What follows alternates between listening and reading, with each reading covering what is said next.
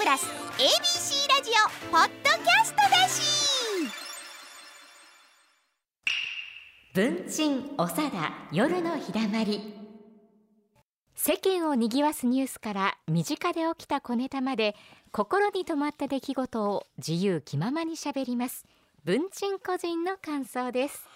あのー、落語家もいろんなタイプの人がいるんですけどね、えー、志の輔さんっていう、はい、方あの合点で皆さんよくご存知のね、はい、志の輔さん、うん。あの方のお弟子さんがあのいろいろいたはってね、はい。うん、えー、立川流をまあまあ代表する人に今や志の輔さんはなってはるんですけど、うん、えー、篠原ちゃんなんていうのは、うん、あのエール大学。そうです。英語喋れるんです優秀。優秀なんですよ。いやいや英語喋れるから優秀とは思いませんけどね、うんうん、英語喋れても落語できへんかったらあかんやん。あそうや。あそうそうそんなん普通ですよ。あの、はい、あのー、まあまあそれよりも、うん。はい、そのねそういう偏差値の高いとこへ行きはったっていう、はい、ことで、ね、でも日本でも東京大学出たとか京都大学神戸大学そうですよ。ね、もうね、うん、灘中灘高。はい。国立大学。そそれで落語家、うん、エリートですね、うんあ税金税金の無駄遣いやその何を言うとねあっか。怒ってあんねん。俺は怒ってるよ、ねもう、えー、あのその学力を他に使えよ、ね、もっとイノベーターになれよ。っていうね、もっともうもうあ日本がこんだけ社用になってるのはそんなことをやってるさかいやっていうで、うん、ほんでね彼らの言うのを聞くとやね、うんうん、あのいろいろと勉強したら全部わかると、はいはい、そやけど笑いだけわからんと。あなるほど、うん、これで入門したって言うんですよ。はあ、それで勉強するその気持ちがわからんわ俺は。な何考えとね言うてね。落語を突き詰めたいと。よそのお弟子さんから言えへんけど。言えへんけど。ここで言うと。そこらが大人というかね。それでね、まああの漫才の子でもね、あのむちゃくちゃクイズに強いやつとか。いてますねすごいですね。ね、漫才それほどおもろない。いやいやいや。いやほんまやね、あのほんまやねだダメ押ししてもた。はい。かまへんけどね、あのほいでねあの篠原ちゃんは髪の毛赤く染めてるんですね。ほうほうほう赤くうん。うん。ほで、えー、彼が、あの真打ち披露した時に、あの。東京のホテルでやりはったんですよ、はい、ね、大々的にね。うん、ほんで結構なこっちゃな思って、で行ってあげたらその時に司会してたのがね、はい、あのふっと見たらね、うん、あのちょんまげしたね。はいはいはい、うん、タキシードに ちょんまげしてはる、はあ、でおちょくってんのか？いやいやいや、うんうん、思ったんですけど、はい、でずらかなと思って、よう見たら、はいあの地頭なんですよ。ほんまに言うてまんの？ちょんまげは。ちょんまげをちゃんと言うてて、はい、でその子はし、うん、篠八さん。篠八さんはい。篠八くん。はい。篠八さんは、うん、あのちょんまげなんですよ。はい、ほんで。うんその時に僕びっくりして、はい、でまあゲストやったからお客さんで呼ばれたからね、うん、変わった一問ですなと、うんうん、ね、はい、赤い頭の人もおるかと思うと、はい、ちょんまげしたあのお弟子さんもいてはって言うて、その今日は赤い方が、あの真打ちになられて言うて話をしたんです。ほんでその篠八君がまあ曲げをそうして酒焼きって言いますわな。はいはいはい。前のそるんですか？そこ、うん、で、どないしてんの?」言って、この間下関で僕が落語会やってる時に、あの彼が、あのたまたま訪ねてきてくれて、近所で落語会やってて、でこの間お世話になりまして言うて、あれあの時に師匠が私の頭いじってくれはったんで、それから志の輔があのちゃんとあのあの私の頭いじってくれるようになりましてそれまでは無視されてたんですよ。あそういうもんかなとか思いながら。ほいで、あの毎日頭どうしてんの?」って聞いたら、ほんなら、あの電気カミソリで電気で？こう剃ってるんですって。はいはいはい、ね、で、長田さんなんかもうそのままできるやん。私はもうすぐにあこれは違うね ちょっとちょっとバチーだ中途半端なノリずっこいやいやいや。今の。もっと乗りなあかんのもっと。うーアホいやいやいや。遅い。遅い。滑舌悪い間が悪い。その あそれはええけど。でねはい。あのそうやってね、ん。大昔はやっぱりあの戦の時代には頭が蒸れるんではいはいはい。でこう抜いたらしいですな。わあそうなんですねやっぱ。手間がかかで江る戸時代になってからはもうあのこうねカミソカミリででね。うんうん。あの酒焼きってい、はいうん。お月さんの月に大ですか？ね。まあ月に湯のよう格とですね。はい。はい。うん。それを酒焼き、はい。と酒こ焼う中反りっていうんですか、なんかそんなことをしてたと。ほんで篠八君はそんな頭で、はい。あの着物着て講座へ出るとね、もうこれはよろしいやんぴったりで。うん。だ江戸時代にシュッと入れると。ねいけますよね。うんうんうん。ね、ん。ほんでそらええわ言うて、はい。僕はあの言うたんですけど、はい。あのこの間会うたらジーンズに T シャツ着てるから、はね、そらあかんでと。余計不思議でんななんか。やっぱり着物着て歩いてよ、はいはいはい。ね。うんあの言うといたんですけど、はい。それ以降どうしてるかさあどうでしょうか？知りませんけど、うん。はいまあまああのなかなか面白いとは思いますね。そのちょんまげ言うてるというのはやっぱり主張があるわけやからそれに合わせた方がよろしいわな。そうですよく目立つ方に。ね個性的ですね。ね個性的ですもんね。うん。ほいでねはい。そのなんでそんな話をしてるかっていうとその、要は時代交渉っていうのをやってる人のお仕事があって時代劇とかはい。映画なんかね大河ドラマもそうの時にですな。うんやってますな。それはおかしいですよ、はいはい。みたいなことをこうやりはるんですな。うんで女の人は髪の毛をあの毎日洗えるわけやなし、で銭湯へ行って洗うとお金取られるみたいなね、はい。で髪の毛長いですから、はあーそんな髪結い新座なんていう、ね、あありますねいいよ。周り髪。うん。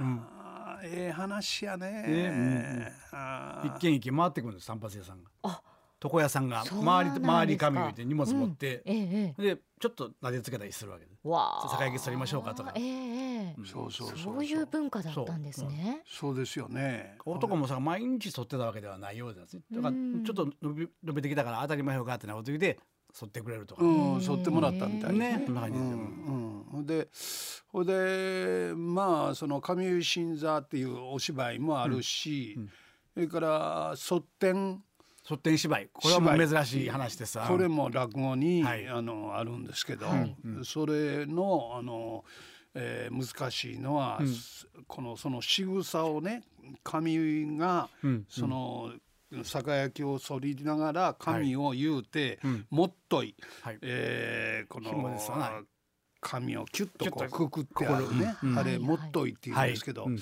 文七もっといっていう話が落語にあってね、うん。有名なんですけれど、えーそのもっといいうーんをこうしてほんでちょんまげがシューッとやってプチンとこう切って仕上げるはい。あとい仕草をしながらはいやるのはね、セリフがしゃべりながらね。難しいんですよこれも難しいんですよ。器用さが求められますね。ここでよくその亀井新座なんかは亡くなった中村屋はいなんかがね。勘三郎さんがね18番で18やってりました。番ではい。うん。ようやったはった。はい。ん。ですかっこええんですよそれが。そうそう。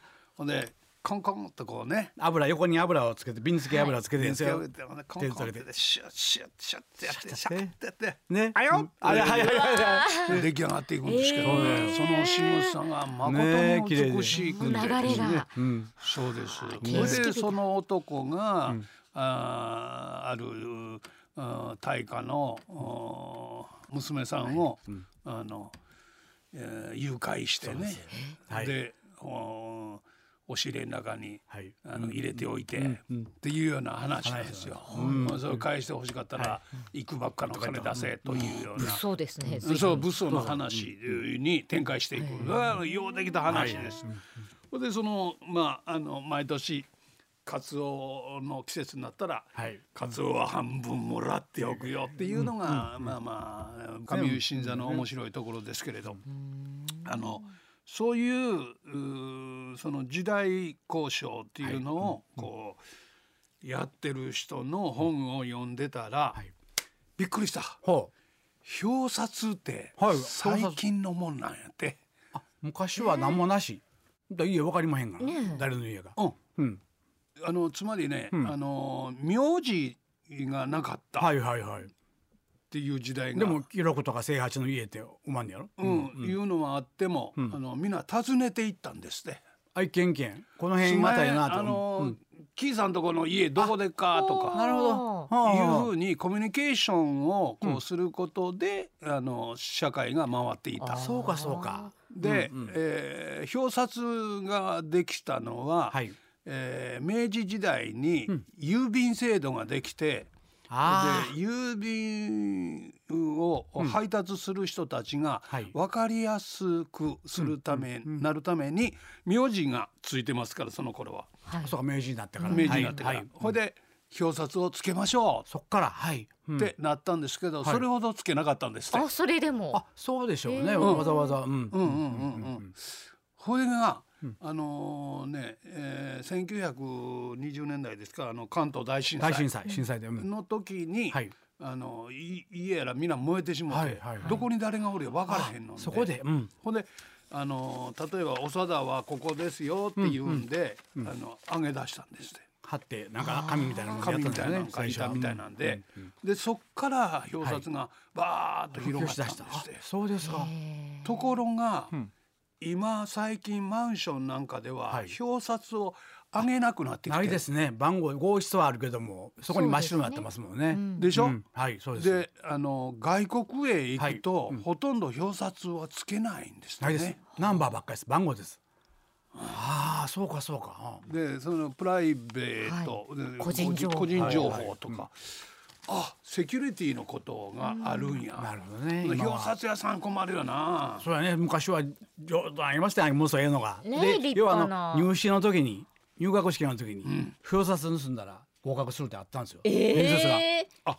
知らない。知らない。あららら。お若いね。若いな若いね。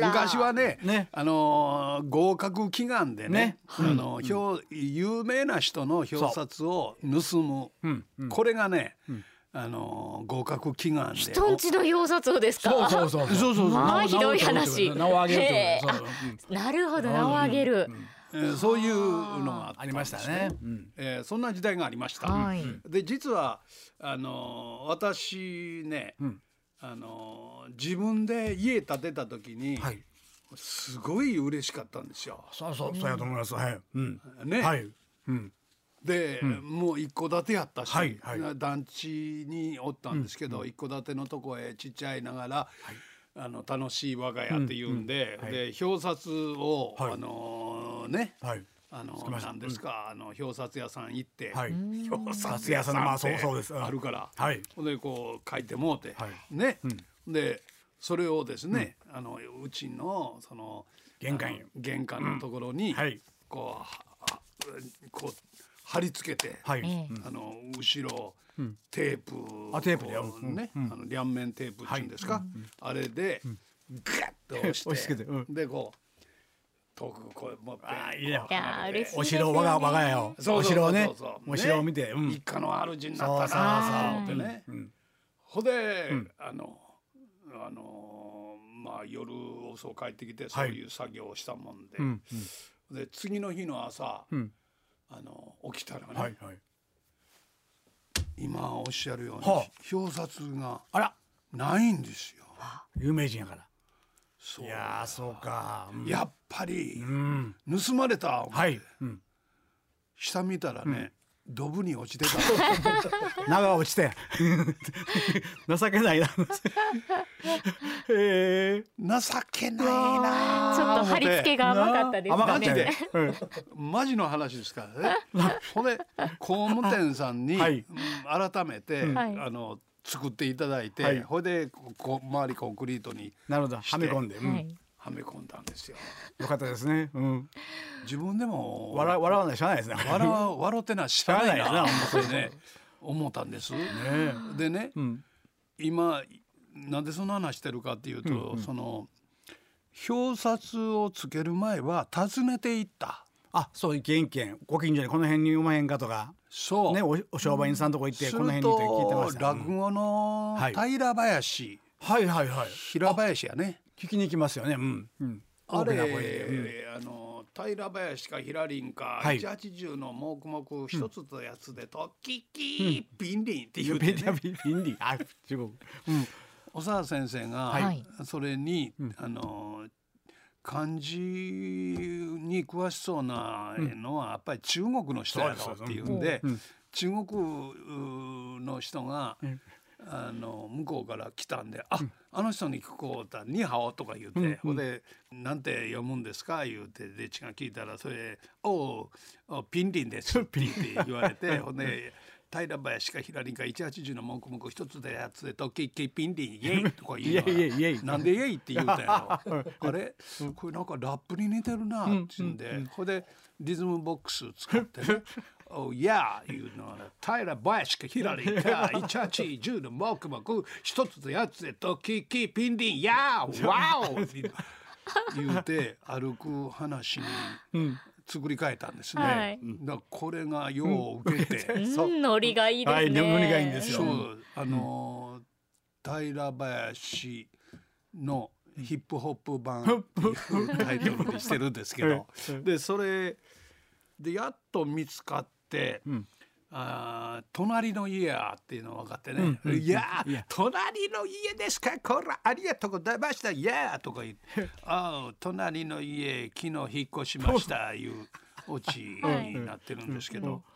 これが小沢さんのね、うん、あのセンスっていうかね。あのそういうアホなことを あのねつまりね、はい、この年で、うん、ラップの落語っていうことがおもろいんです。そうですね確かにそれはこの年でありますわな。落差がね。落差がね。うん。うんうん。ほでなんでやねんみたいな。はいはいはい。だけどまあまあそういうのもあってええやろという。ね楽しければまあいいじゃないですか。うん。言うて、でまああの分からん時はそうしてね、あの訪ねていったんだっていうことが。でっちは字を読めないとか読めるとか関係なしにみんな聞いてたんですねみんな聞いてたんですよ。ね行く時はこの辺におまこの人の家をおまかで聞いてたんでしょうね昔は。もう自然だったんですね、そう。ね分からんかったら聞いてくださいって言ってね。そうですねそうですよ。うちの弟子かってお前あの言葉が分からんのがぎょうさんあるんですよ。う。ん。ほんでもう「お前分かるか?」言うて、へっついて。へっつい、うん、分かる？言うたら、はい。えー、パーッとこうね。検索。